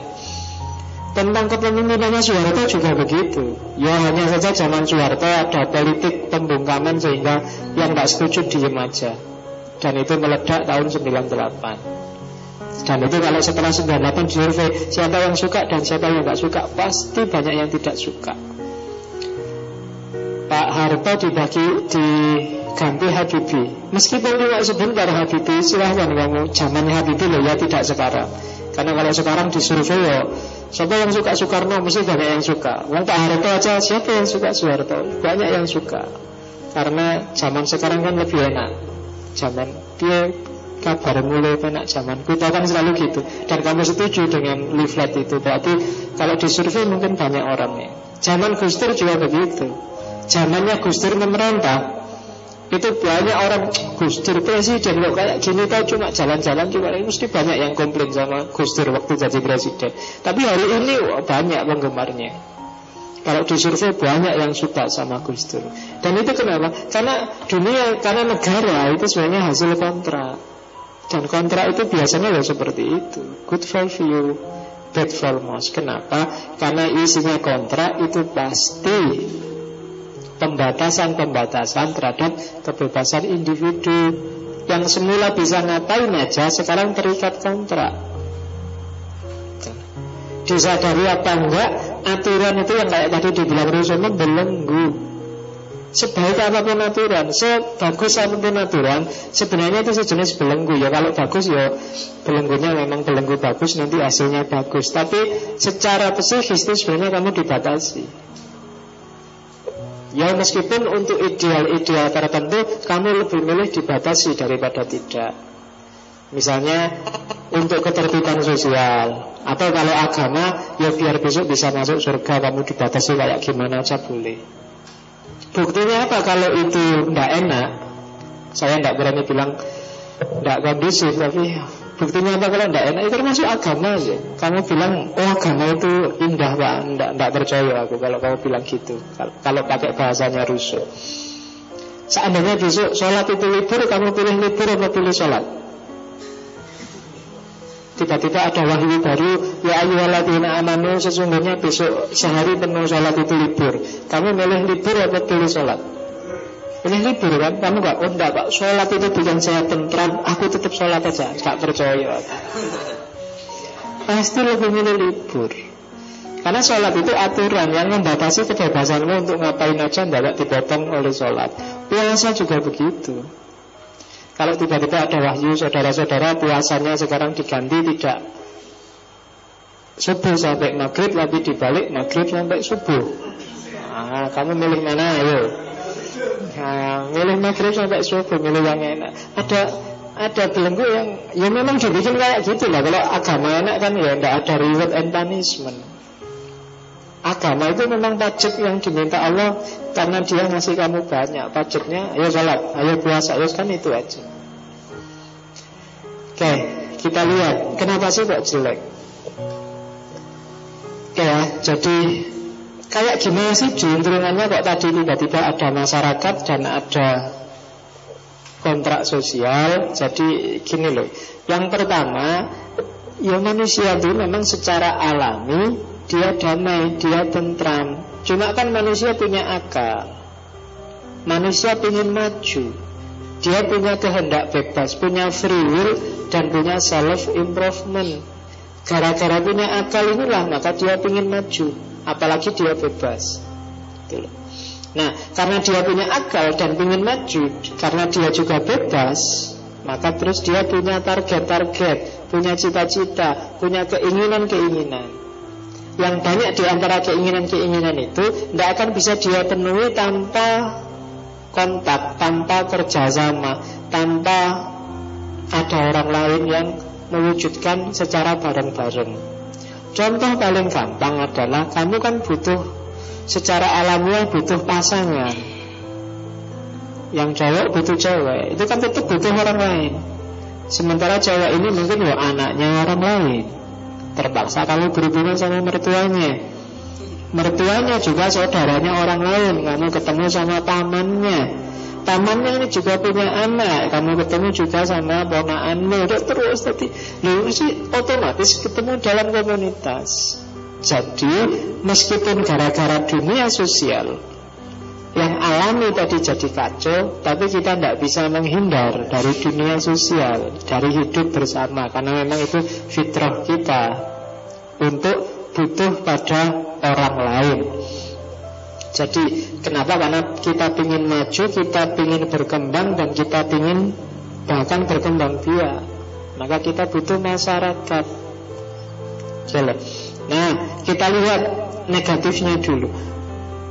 Oke, karena ada masyarakat tadi terus ada kepemilian, terus ada kemudahan-kemudahan. Ketika ada kemudahan terus ada kenikmatan-kenikmatan termasuk kalau bahasanya itu ada leisure time, ada waktu senggang. Enak ya kalau selama ini makan cari sendiri susah sendiri sekarang ada istri. Nah, istri yang nyari makan. Saya cukup kerja habis kerja santai tidur. Istri yang ngurusi makan. Nah, banyak waktu-waktu leisure. Nah terus ketika orang karena ada waktu senggang karena ada jeda untuk kreativitas tidak sekedar memenuhi kebutuhan pokok hidup terus orang ingin berkembang. Ketika dia ingin berkembang Muncul ide-ide Muncul barang jasa yang sifatnya luxury Yang bagus, yang indah, yang mewah. Tapi juga kadang-kadang Muncul juga yang sifatnya merusak. Jadi kreativitas itu bisa melahirkan sesuatu yang bermanfaat Tapi kadang-kadang juga melahirkan sesuatu yang merusak Atau sesuatu yang tidak merusak, tidak bermanfaat Cuma nggak ada gunanya. Nah ini sering yang kayak gitu. Sesuatu yang sebenarnya nggak penting tapi terus dianggap penting. Atau dipaksakan agar orang lain juga menganggap penting. Nah, itu banyak sudah yang terjadi di tengah masyarakat. Kalau kamu cermati hidupmu sehari kan banyak. Seolah-olah ini penting Tapi sebenarnya enggak, kamu ditipu Itu itu enggak penting Kamu diwajibkan untuk menganggap itu penting. Itu di masyarakat banyak. Kalau bahasanya mat Itu yang disebut kesadaran palsu. Betul. Kuliah itu yang penting apanya? Nilainya Ilmunya Ijazahnya Atau statusnya? Itu kan kamu bingung. Kalau kamu salah-salah bisa Yang tidak penting kamu anggap penting. Tidak paham pula ya apa Yang penting ijazah Ya kan itu Jadi yang artifisial terus jadi penting. Ada kesadaran yang palsu. Banyak Dalam dunia sosial banyak. Kamu sholatnya kusuk beneran peduli amat Yang penting Ketika kamu ke masjid Nggak sajadah, pakai serban, pakai nggak tasbih Dan orang melihatnya Wah ampuh tenan Terus sim tangan. Nggak penting sini apa sih penting kan serbanan dan bawa tasbih. Banyak yang parameter-parameter yang lu janjani itu nggak penting Tapi dianggap penting Dan itu lahir karena logika sosial Makanya banyak konsep dalam agama itu yang menabrak ini Coba jangan percaya deh dengan logika sosial Karena banyak yang menipu tidak ada jaminan yang santri itu hidupnya lebih lurus daripada yang tidak santri. Tapi kan prototipe di masyarakat santri. Dia pasti pinter ngaji, dia pasti pinter ceramah, dia pasti kan gitu. Oh, mahasiswa UIN, oh, mesti ngajinya jos ini. Pinter khutbah, sip, pinter adan, sip. Kan itu yang yang di, yang ada di masyarakat. Seolah-olah parameter-parameter religiusitas, parameter rohaniah adanya di situ. Dan itu yang tidak penting terus jadi penting. Banyak yang lebih artifisial lagi. Misalnya, kamu akan dianggap rajin sholat kalau baduk hitam. Oh, itu lebih artifisial lagi. Tapi lihatnya, kamu rajin sholat. Iya pak, saya lima waktu lengkap. Tidak percaya. Buktinya badukmu belum hitam. Kalau kamu rajin sholat harusnya sininya sudah hitam Sudah, nah, itu kan seolah gitu Kamu ikut sunnah Rasul enggak? Ikut pak, enggak percaya Ikut sunnah Rasul itu celananya harus kompon Harus punya jenggot Harus Parameter-parameternya bikinan Yang tidak substansial Diposisikan sebagai substansial yang harusnya tersier diposisikan sebagai sekunder atau malah diposisikan sebagai primer.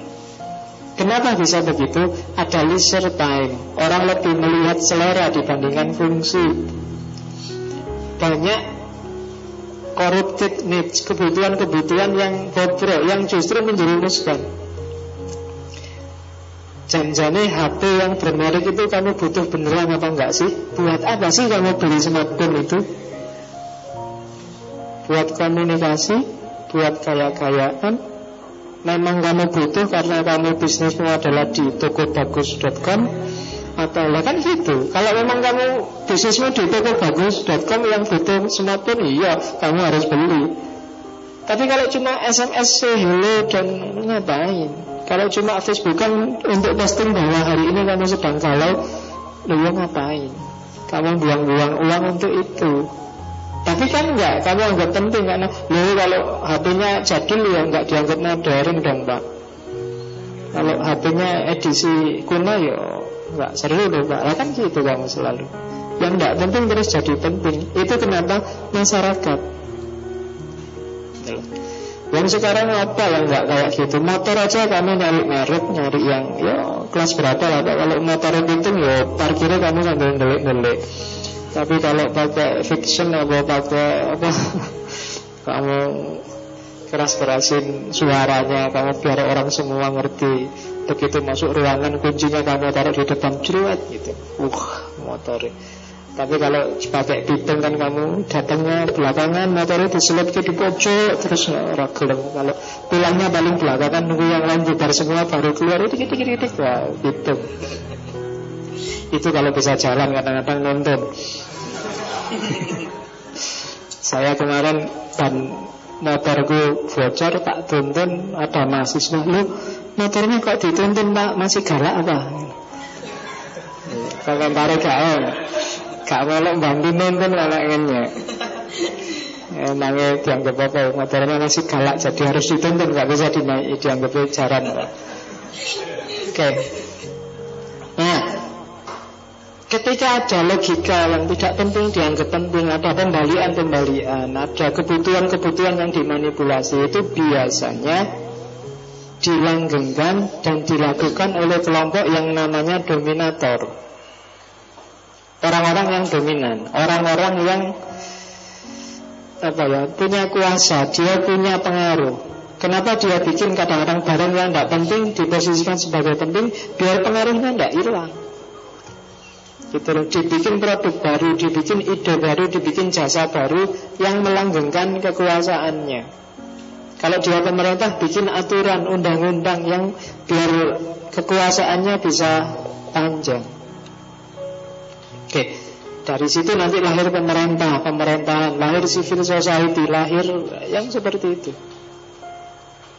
Jadi ada kelompok elit yang bikin macam-macam tadi yang tujuannya biar kekuasaannya langgeng dan status quo terjadi.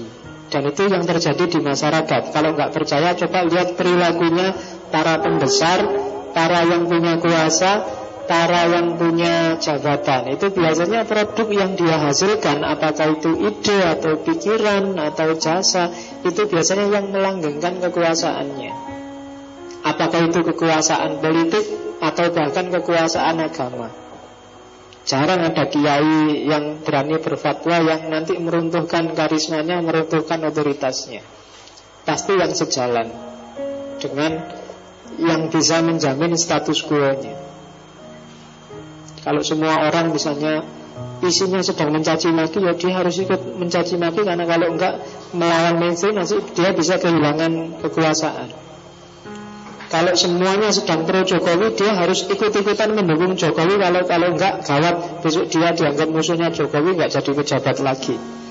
Kalau semua Dan itu yang terjadi Di yang namanya masyarakat ada banyak manipulasi-manipulasi, ada banyak korupsi-korupsi yang memang dilahirkan untuk melanggengkan kontrak, melanggengkan dunia sosial. Nah, dari kontrak sosial itu nanti ada cara gimana sih cara kontrak sosial ini ini teorinya Foucault lagi bahwa yang jelas katanya Foucault ada ada teori general will katanya Foucault kita tidak akan bisa kembali lagi. Meskipun kamu merasa ya ya untuk kita kembali lagi kayak bayi kembali fitrah kembali suci nggak bisa. Kita sudah terlanjur hidup di tengah masyarakat. Kita terlanjur hidup di tengah dunia yang sudah berseliweran ideologi macam-macam, berseliweran segala macam kepentingan. Oleh karena itu yang diubah bukan kita harus setback ke belakang Tapi kita harus baik-baik menata hidup kita. Kita harus bikin kontrak sosial yang bagus. Kontrak sosial berarti kalau negara ya undang-undangnya harus bagus. Aturan-aturannya harus bagus. Dan kontrak yang bagus, aturan yang bagus itu didasarkan pada yang namanya general will. General will itu kehendak umum. Kehendak umum itu bukan kehendak semua orang, tapi kehendak yang ditujukan untuk kepentingan umum. Gak mesti kehendak semua orang Jadi tidak persis sama kayak demokrasi Kalau demokrasi itu kan suara paling banyak Dialah yang bagus Tapi kalau di sini enggak hitungannya kepentingan umum. Jadi bukan kehendak umum. Jadi orang-orang tertentu yang ngerti apa isinya general will. Tidak semua orang. Karena banyak orang yang tidak bisa membaca realitas, banyak orang yang tidak sadar realitas, banyak orang yang tidak ngerti apa yang terjadi, apa yang belum terjadi, atau apa yang tersembunyi. Maka tidak bisa kalau ukurannya kepala setiap orang. Oh, ini, ini agak jenuh dari Rousseau bahwa selama ini kan kita selalu patokannya semakin banyak orang setuju semakin valid. Kalau di Rousseau enggak. General will itu ya keputusan mungkin bisa tidak disepakati oleh semua orang atau sebagian besar orang, tapi sebenarnya dia membela kepentingan umum. Kalau terjemahannya dalam negara mungkin semacam perwakilan tapi bukan perwakilan rakyat.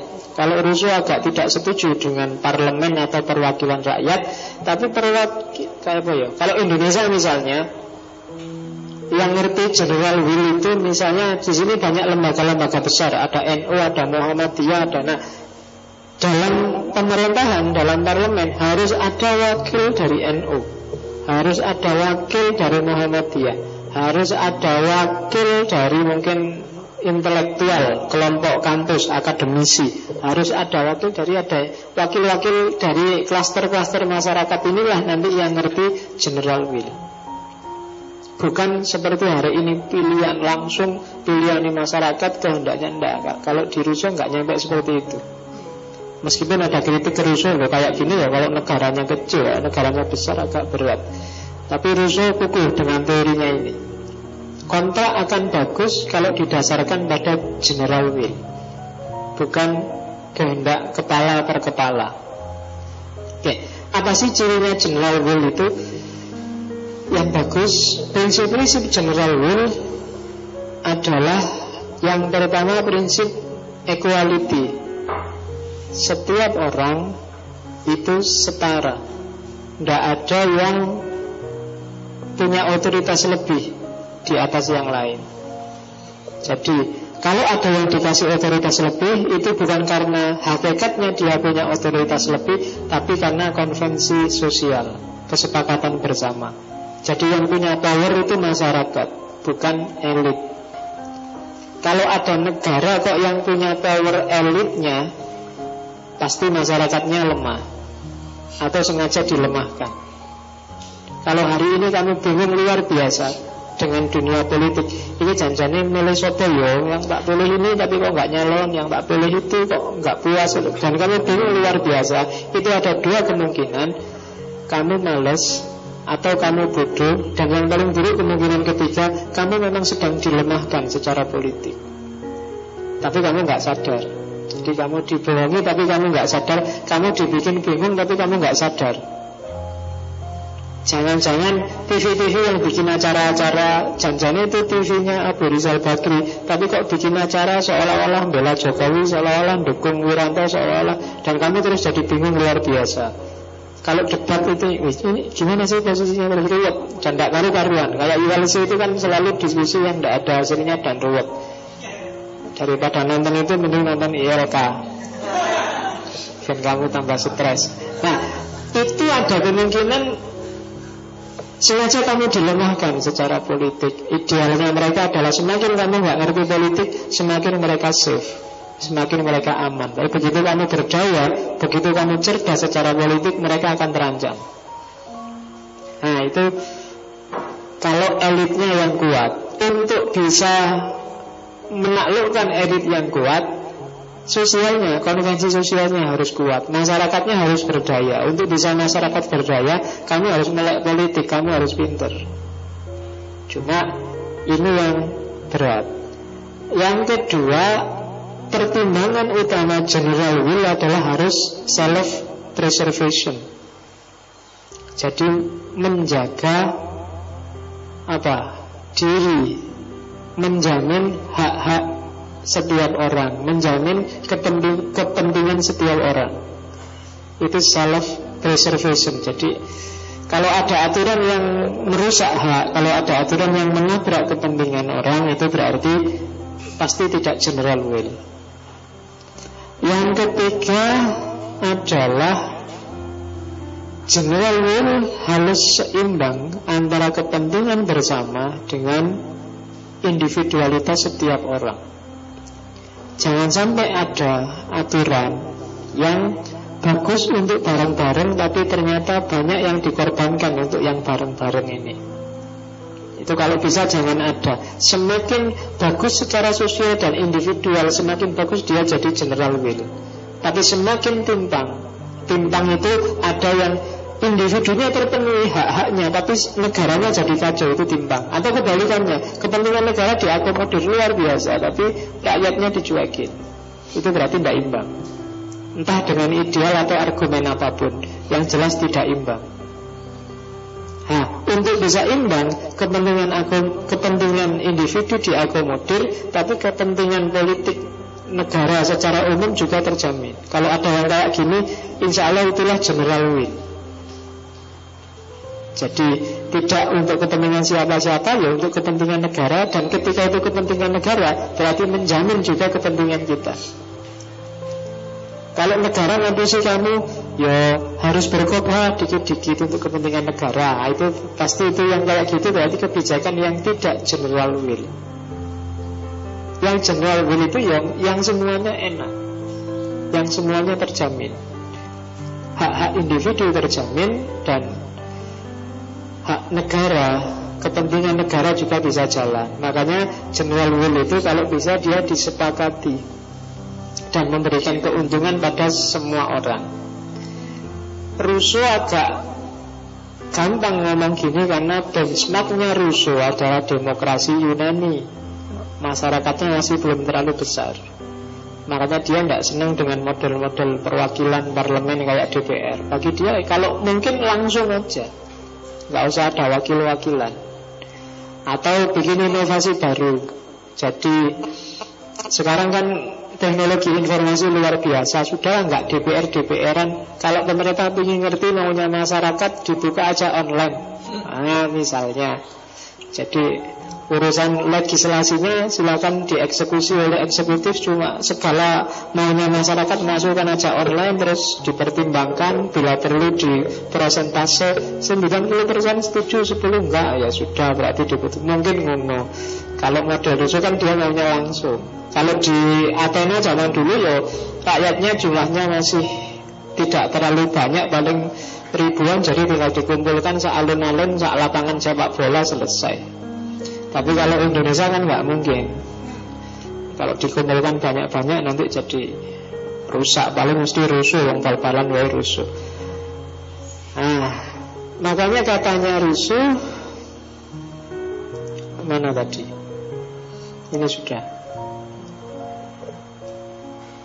Itu bentuk negara menurut rusuh Jadi ada negara yang monarki Ada negara aristokrasi ada negara demokrasi. Monarki itu kekuasaannya terpusat pada satu orang. Kalau aristokrasi terpusat pada sekelompok orang, kalau demokrasi kekuasaannya yang paling tinggi kedaulatannya ada di tangan rakyat. Jadi kalau dilihat dari di awal tadi Rousseau sama Thomas Hobbes tadi Kalau Rousseau kan dasarnya manusia itu baik Terus dirusak oleh dunia sosial Kalau Thomas Hobbes dasarnya manusia itu jelek Maka perlu diatur dalam dunia sosial. Dua-duanya punya kontrak sosial. Cuma kontrak sosial di Rousseau Itu tujuannya adalah Biar dunia sosial tidak terlalu merusak individu. Harus ada kontrak-kontrak yang jelas. Sementara kebalikannya kalau di Thomas Hobbes Kenapa ada kontrak? Biar individu tidak merusak komunitas? Karena dasarnya manusia itu jahat. Maka urusannya negara Kalau di Rousseau tugasnya negara adalah mengatur rakyatnya kalau eh kalau di Thomas Hobbes, kalau di Rousseau tugasnya negara adalah menjamin kemerdekaan rakyatnya. Jadi bedanya di situ. Yang satu berawal dari manusia itu dasarnya jahat, yang satu berawal dari manusia itu dasarnya baik. Ada yang model monarki, kalau monarki penguasanya satu, ada yang model aristokrasi, penguasanya sekelompok orang, ada yang model demokrasi, penguasanya ada di tangan rakyat. Indonesia termasuk apa kira-kira? Monarki apa aristokrasi apa demokrasi? Oh, ada baunya tapi lumayan lah Aristokrasi yang berbau Tidak enak ternyata Oke okay. Bisa juga monarki jangan-jangan ada yang ngatur satu orang Tapi juga mungkin aristokrasi sekelompok orang Mungkin partai Cuma partai kan ada rajanya pasti berarti monarki dong. Tapi yang enggak deng ada ART-nya kan ada berarti aristokrasi dong. Itu. Ya tergantung kamu membacanya lah, terserah. Atau demokrasi. Ya enggak tahu juga. Jadi negara itu kan gini.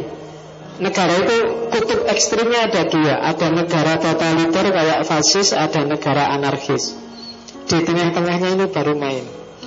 Kayak misalnya demokrasi Jadi kalau negara totaliter itu negara ngatur semua urusannya rakyatnya Mulai kamu sekolah pakai seragam apa Kamu kawinnya harus seperti apa Kamu sampai rumahmu tingginya minimal berapa Itu kabeh negara yang ngatur Itu namanya negara yang totaliter Kutub sebelahnya namanya anarkis. Kira rakyatnya boleh sakar dewe Negara cuma ngawasi sebenarnya aja gegeran. Itu anarkis. Jadi negara fungsinya pengawas, pengaman. Kamu mau ngapain aja boleh. Suka-suka kamu. Kamu mau kawin sama 100 orang boleh. Kamu mau bikin rumah sekian Oh boleh. Asal nggak tabrakan sama. Ini anarkis. Di tengah-tengahnya baru ada yang agak seimbang Misalnya demokrasi. Demokrasi itu ya setiap suara dipertimbangkan Tapi kan ada konstitusi yang ngatur Ada suara rakyat didengarkan Negara yang mengontrol dan seterusnya Nanti ada yang sosialis. Kalau sosialis itu negara ngatur sejauh mana agar distribusi kekayaannya merata. Fokusnya orang sosialis. Ada lagi model kapitalis Orang boleh ngapain aja Numpuk kekayaan juga tidak apa-apa Tidak rata juga tidak apa-apa Asal fair Ini hasil perjuangannya sendiri Tidak karena maling itu usahanya sendiri Yang melarat ya salah diri melarat Dan seterusnya itu model kapitalis Dan seterusnya itu bentuk-bentuk negara kalau di Rousseau fungsinya negara adalah untuk menjamin agar individu seseorang tetap bisa jalan. Yang agak unik nanti silakan didalami sendiri-sendiri bagi Rousseau hati-hati karena dunia sosial itu merusak. Di antara yang menjamin status quo tadi agar yang punya kuasa tetap punya kuasa agar daya rusaknya lebih banyak itu biasanya terus dilahirkan seni, dilahirkan sastra, dilahirkan ilmu pengetahuan. Itu yang bikin orang cinta dengan dunia sosialnya, yang bikin orang bisa menikmati suasana perbudaannya, orang bisa. Jadi budaya itu bagi Rousseau fungsinya artifisial, dia dia bikin orang tidak sadar. Dengan adanya budaya, kamu nggak ngerti bahwa kamu sedang dirusak oleh dunia sosialmu. Kamu suka lagu dangdut, suka Indonesian Idol, suka nonton OVJ, suka nonton itu kan semuanya budaya, tapi kamu nggak sadar sebenarnya kamu pelan-pelan dirusak oleh budaya-budaya itu. Kamu bisa menikmati situasi bahwa kamu sedang dihegemoni, bahwa kamu sedang diperbudak, bahwa kamu sedang karena kamu suka sepak bola maka kamu di kadang-kadang di ayo nonton sepak bola tapi di balik sepak bola ada iklan terselubung ada kan gitu selalu.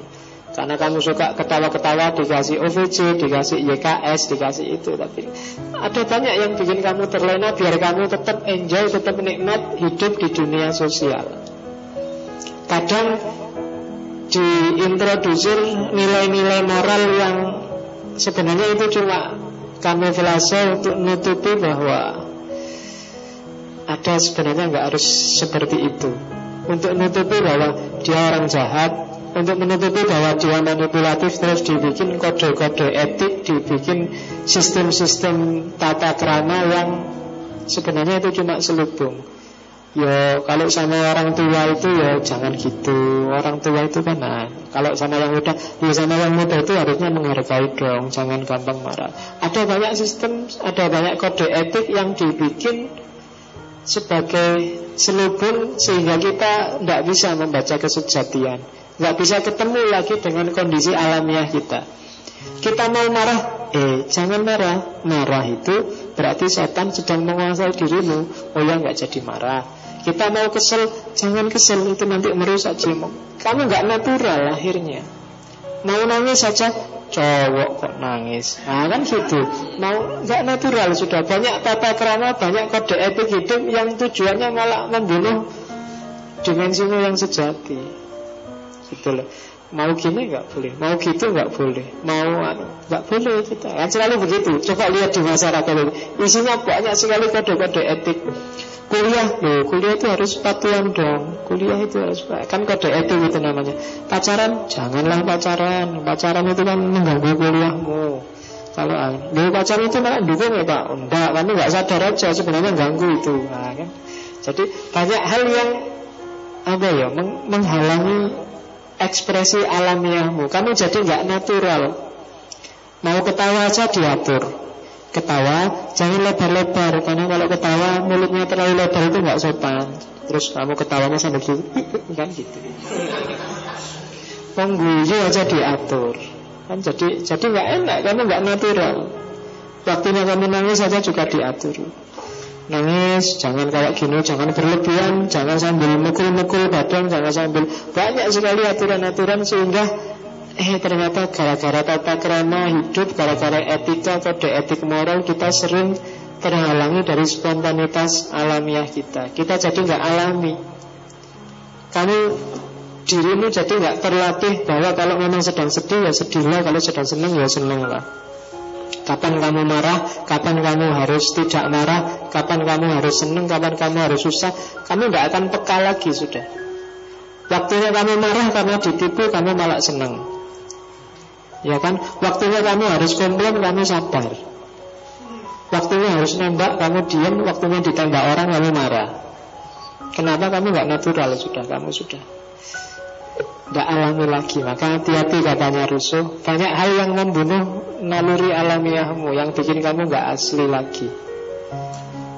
Oke, itu rusuh Karena rusuh andalannya emosi. Jadi rasa Jadi ya ungkapkan aja rasamu. Kayak gimana? Kalau memang seneng bilang aja seneng. Kalau enggak bilang aja enggak. Tapi kadang-kadang kami nggak seneng Tapi demi kesopanan oh enak. Dikasih minum Minumannya sebenarnya nggak enak nggak terlalu manis Tapi ya Enak sekali Siapa ya bikin bawa aku. Akan mesti gitu kamu Ada temanmu bajunya jelek tapi Gimana? Bajuku bagus enggak? Bagus. Memang dasarnya kamu cakep kok Padahal itu bahasa basi. Jadi nggak natural kan? Makanya kamu yang di Facebook dikomentari bagus-bagus itu Jangan percaya. Yang bahasa basi kok itu. Nggak ada orang yang senang dengan ketika orang lain bagus, orang lain biasanya sih Jadi orang lain itu biasanya, wah, Mesti kalau ngomong bagus-bagus itu bahasa basi biasanya. Biasanya. Kecuali ada orang yang tulus. Itu kan kalau di rusuh nggak ada. Di mana ada orang tulus? Paling untuk punya kepentingan sendiri. Oh kamu cakep, Pak ini punya kepentingan. Oke, nah termasuk ilmu pengetahuan itu sebenarnya lahir dari dimensi-dimensi negatif katanya Rusuh. Kalau di bukunya makanya tak kasih itu. Benar nggak sih kayak gitu? Silahkan didiskusikan. Katanya Russo astronomi itu lahir dari tahayul Kalau geometri lahirnya dari ketamaan Kalau fisika itu karena orang males saja. Kalau ya Kalau seni Kalau debat, diskusi itu sebenarnya Lahir dari ambisi setiap orang yang ingin dianggap benar ingin dianggap menang, ingin dianggap pintar. Kalau etika itu lahir ketika orang sombong Merasa dirinya besar, merasa dirinya apa merasa dirinya luar biasa, merasa dirinya penting berlahir etika. Etika itu kan ngatur. Harus gini loh ya, harus gitu loh ya, jangan gini, jangan gitu. Itu kan kesannya arogan. Maka katanya Rusuh, ah etika itu lahir dari kesombongan manusia. Nggak natural. Yang terakhir pendidikan. Ini yang khas dari agak bagus juga silakan diteliti. Mungkin ada yang dari jurusan pendidikan. Katanya Rusuh, Siapa sih yang bertanggung jawab terhadap korupsi individu yang bikin kita kehilangan identitas itu penanggung jawab pertama adalah pendidikan. Jadi pendidikan itu sering mengkondisikan kita ke wilayah yang tidak alami. Kita disuruh gini, disuruh gitu, disuruh jadi ini, disuruh jadi itu, kita tidak alami. Padahal harusnya katanya Russo Tujuan pendidikan itu harus bikin orang bebas Merasa bebas Merasa tidak terikat oleh apa pun. Kalau ada pendidikan yang bikin orang tergantung dan terikat dengan apa pun Itu berarti pendidikannya tidak sukses. Kok bikin kamu terobsesi dengan Saya harus jadi PNS Aku harus jadi Pendidikan sering begitu kan? Itu berarti pendidikannya ngaco Jadi pendidikan harus bisa bikin orang bebas Kemudian mengekspresikan dirinya sesuai keinginannya secara alami. Kalau ada yang pendidikan bisa kayak gitu Berarti pendidikan itu sukses. Kalau enggak berarti pendidikan enggak sukses. Jadi tujuan pendidikan itu Bikin orang bebas mengekspresikan dirinya secara natural Dan terhalang dari segala yang akan merusak dirinya Baik dari dunia sosial, dunia budaya, dunia seni. Itu tujuannya pendidikan Tugas pendidik adalah membiarkan anak didiknya berkembang menurut alamnya. Jadi jangan diatur-atur. Nggak boleh merentah-merentah, nggak boleh melarang-larang, apalagi pakai ngukum. Pendidik yang baik. Hari ini kan yang namanya pendidikan itu kan pasti merentah. Sejak dari PAUD sampai mahasiswa.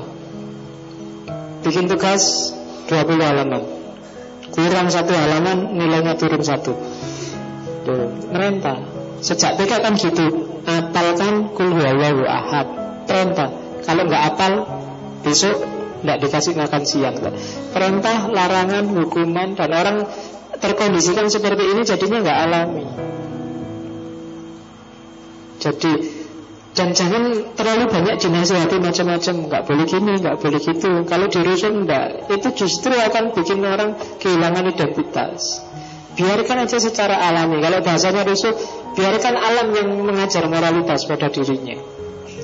Biarkan akalnya jalan Biar dia cari sendiri mana yang pantas dan mana yang tidak pantas. Biar dia temukan sendiri. Biar kalau dia jadi orang sopan Bukan karena ikut aturan Tapi karena dorongan jiwa alamiahnya sendiri Kan gitu maunya rusuh Kalau kamu jadi anak baik Bukan karena kamu ingin dipuji Bukan karena kamu sekedar ikut kode etik di masyarakat Tapi karena memang dorongan jiwamu Kamu lebih nyaman kalau kamu jadi orang baik. Dan itu yang susah untuk dunia pendidikan Indonesia Apalagi hari ini.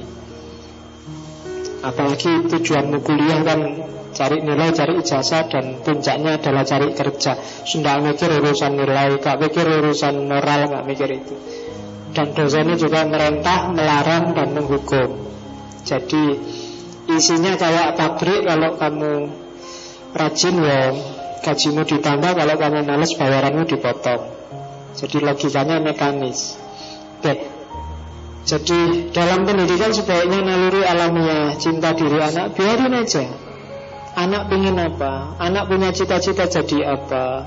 Anak punya keinginan apa? Biarkan berkembang. Yang aneh-aneh pun biarkan. Kadang-kadang anak itu kalau kecil ditanyakan macam-macam pengen jadi apa jadi dokter biarin aja kamu jangan komplain apa ya iso bapakmu tani kuliah kedokteran bayarin mahal sekarang jangan jadi dokter biarin aja kok anak biarkan alamiahnya muncul Pengen jadi apa? Jadi pilot ah, Apalagi jadi pilot oh, naik bisa aja muntah-muntah kamu. Masa jadi pilot misalnya.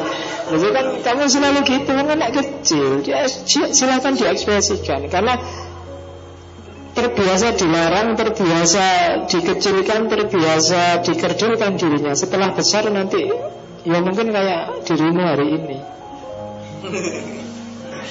Iya kan? Kamu bingung kan melihat realitasmu sendiri? Kalau hari ini kamu tak tanya Ayo, cita-citamu apa? Ayo. Bingung kan kamu? Gak tahu pak, ya kuliah Jalan aja lah pak, sampai besok gimana? Akhirnya gak tahu, aku mengalir aja. Kan gitu mesti kamu. Kenapa? Karena gak dilatih. Selama ini kamu terbiasa diarahkan Kamu terbiasa disuruh dan dilarang-larang Maka ketika besar Mengarahkan dirimu sendiri itu susahnya luar biasa karena memahami dirimu sendiri kamu juga tidak bisa. Kenapa nggak bisa memahami diri? Karena selama ini kamu tidak mengekspresikan dirimu secara natural. Terlalu banyak topeng sudah. Membukanya jadi susah. Dan itu kesalahan pendidikan sejak awal Kalau di Russo Jadi mulai kecil anak sudah dilatih Awas loh ya Ngaji. Awas loh ya harus bisa membaca. Awal kan selalu gitu. Bagi saya tidak urgent Ngaji itu mbak kamu nggak bisa hari ini ngaji kamu belajar seminggu aja pakai ikro sudah bisa ngaji. Tapi ketika anak kecil kamu paksa luar biasa untuk ngaji, mungkin dia jadi nggak senang dengan ngaji. Dia bisa ngaji tapi nggak suka sama ngaji. Kenapa? Karena kamu paksa sejak kecil. Jiwanya terluka dia. Begitu dengar ngaji dia Dulu waktu kecil aku dipaksa ngaji kayak gini Muangkel aku sama ngaji itu Bisa begitu Baca juga gitu Biarin aja natural. Kalau pas dia mau, ya Kalau nggak mau, ya besok ya. Besok juga enggak, ya besok besok ya, Anak kecil gitu. Tapi kalau dipaksa di, Biasanya dia mau ngaji Dan akhirnya bisa ngaji memang. Tapi dia nggak akan senang sama ngaji. Ngaji bagi dia beban. Ngaji bagi dia adalah cerita tentang pemaksaan Yang bikin dia sumpah Nah kan gitu. Makanya hati-hati. Besok kalau kamu punya anak Ya anakmu harus bisa ngaji Harus bisa baca Tapi jangan dipaksa. Biarin aja natural. Hari ini semua orang berlomba-lomba Masukin anaknya ke sekolah unggulan. Tapi dia nggak pernah mikir Loh anaknya itu mau dijadiin apa? Nggak pernah mikir gitu kan Yang penting sekolah unggulan. Bayangannya kalau sudah unggulan Terus jadi apa aja bisa. Ya enggak ya. Diarahkan sesuai bakatnya, alamiahnya. Dia dia bisanya apa sih, senangnya apa sih. Hari ini kan SD aja yang full day itu pagi kadang sampai jam 4 Mau dapat apa? Anaknya mau diarahkan ke mana? Itu kan persis kayak kamu ingin kuliah S2 Yang penting yang ada beasiswanya yang mana ya? Kan ngono kamu nggak mikir jurusan apa kamu mau jadi apa yang penting ono beasiswa nih kan gitu itu sama lucunya kayak orang tua yang penting sekolah unggulan tadi. Jadi tidak melihat arahmu mau ke mana, kamu jalan ke mana. Kok sing penting ada beasiswa nih. Ya waktu kuliah enak kamu dapat beasiswa, tapi kamu rugi waktu. Kamu suksesmu akan tertunda lebih panjang. Kamu maunya ke mana sekarang? Makanya saya tanya, cita-citamu mau jadi apa? Kalau Ya kan? Ya kalau kamu kecil bisa ngawur jawabannya Dokter, pilot, sekarang kan nggak bisa Sudah terlanjur sampai di sini Masa kuliah IAIN mau jadi pilot? Kan nggak mungkin Raisa sudah terlanjur Jadi ya rancanglah sesuai kondisimu hari ini. Sudah telat kamu. Ya besok anakmu diarahkan yang bagus. Oke Ini agak unik.